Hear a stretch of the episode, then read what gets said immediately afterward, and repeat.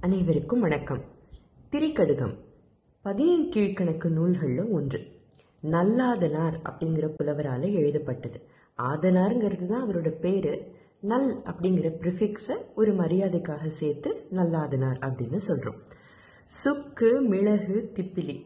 இந்த மூணு மருந்து பொருட்களை குறிப்பது தான் Thirikadugam.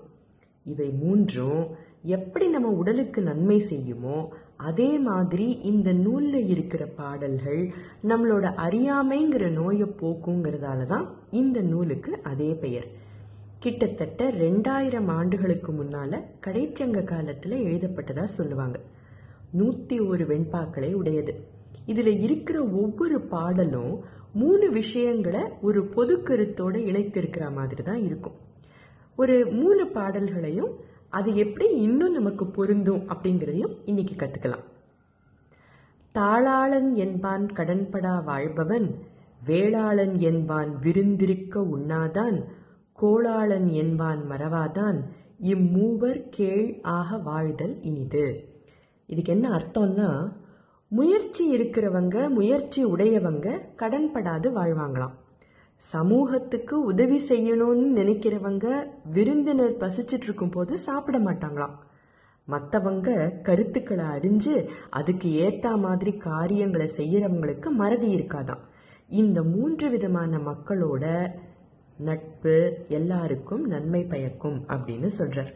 Hard work empathy seek first to understand and then to be understood Steven கவியோட ஐந்தாவது ஹேபிட் இவை தான் எனக்கு உடனே நினைவுக்கு வந்தது. உங்களுக்கும் அதே தான் வரும்னு நினைக்கிறேன்.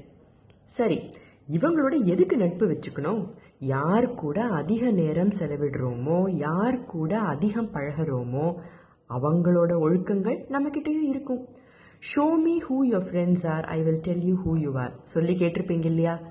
நல்லாதுனார் ரெண்டாயிரம் வருஷத்துக்கு முன்னாலேயே இந்த கருத்தை சொல்லிட்டாரே. அடுத்த பாடல்.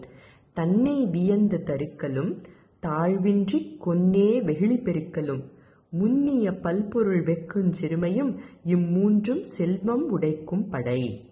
நான் எப்பேற்பட்ட ஆள் தெரியுமா? அப்படின்னு தன்னை பத்தியே பெருமை அடிச்சுக்கிறதும் கட்டுக்கடங்காம கோபப்படுறதும் எதை பார்த்தாலும் நமக்கு வேணும்னு நினைச்சு வாங்குற ஆசையும் இந்த மூணும் நம்ம கிட்ட இருக்கிற செல்வத்தை அழிக்குமா? ரொம்ப டூ மச்சா சுய புகழ்ச்சி பாடுறவங்க ஏதோ ஒரு பாதுகாப்பின்மையினால தான் செய்யறாங்கன்னு நமக்கு புரியும். இந்த மாதிரி இருக்கிறவங்கள சுலபமாக சாட்டிஸ்ஃபை கூட பண்ணிடலாம். சுற்றி இருக்கிறவங்க அவங்கள ஈஸியாக ஜட்ஜ் பண்ணி மேனிப்புலேட் பண்ணி அவங்க கிட்ட ஏதாவது வேலையாகணும்னா கொஞ்சம் தூக்கி வச்சு பேசினா போதும். ஆஹா நான் யார் தெரியுமா? என்னால் செய்ய முடியாதது இல்லைங்கிற எண்ணத்தில் சரியா தப்பான்னு கூட யோசிக்காம ஒரு செயலை செய்வாங்க.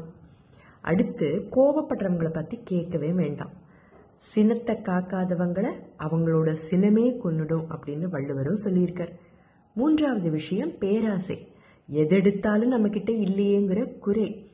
செல்வங்கிறது வெறும் பணம் காசு மட்டும்தான் அப்படின்னு பெரும்பாலும் எல்லாரும் நினைப்பாங்க.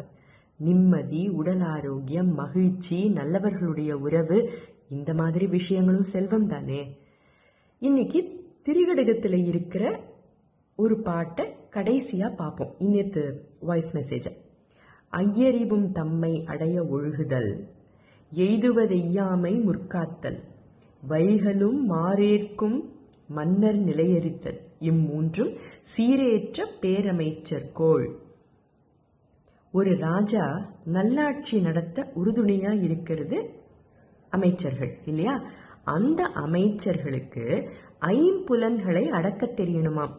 அரசனுக்கு வரக்கூடிய தீமையை முன்னாலேயே புரிஞ்சுக்கிட்டு பாதுகாக்கணுமா? பகையரசருடைய நிலைமையை என்னன்னு தெரிஞ்சுக்கணுமா? இப்ப நீங்க தான் உங்க தொழிலோட ராஜா. உங்க டைரக்ட் ரிப்போர்ட்ஸ் தான் மந்திரிங்கன்னு வச்சுக்கோங்க. அவங்க பொறுப்பு என்ன? ரொம்ப ஓவரா பேசாம கோவப்பட்டு கத்தாம தேவையில்லாததை பார்க்காம கேட்காம மற்றவங்களுக்கு இதமான வார்த்தைகளை மட்டுமே பேசி எக்ஸெட்ரா எக்ஸெட்ரா இந்த மாதிரி பழக்கங்கள் இருந்தாலே ஐம்புலன்களை அடங்கின மாதிரி அப்படின்னு வச்சுக்கலாம் இல்லையா? அடுத்து உங்க தொழில்ல என்னவெல்லாம் பாதிக்கும் அப்படின்னு முன்னாலேயே உணர்ந்து ப்ரொவாக்டிவா பொறுப்பெடுத்து செய்யற தன்மை. உங்க காம்படிட்டர்ஸ் என்ன செய்யறாங்கிறத புரிஞ்சுக்கிட்டு அதை விட பெட்டராவோ வித்தியாசமாவோ புதுசாவோ செய்ய முயற்சி எடுக்கிற குணம். ஏதோ ரெண்டாயிரம் வருஷங்களுக்கு முன்னாலே எழுதி வச்சுட்டு போன நூல்கள் இன்னைக்கு நடைமுறைக்கு சாத்தியமாகாதுன்னு நினைச்சு கத்துக்காம விட்டோம்னா நஷ்டம் நமக்கு தான் இல்லையா? நூத்தி ஒரு பாடல்கள்ல மூணு தான் பார்த்துருக்கோம். இந்த மூணுலையும் நாம கத்திக்க வேண்டிய விஷயங்கள் ஏராளம். நாளைக்கு இன்னும் ஒரு சுவாரஸ்யமான விஷயத்தோட சந்திக்கிறேன். நன்றி வணக்கம்.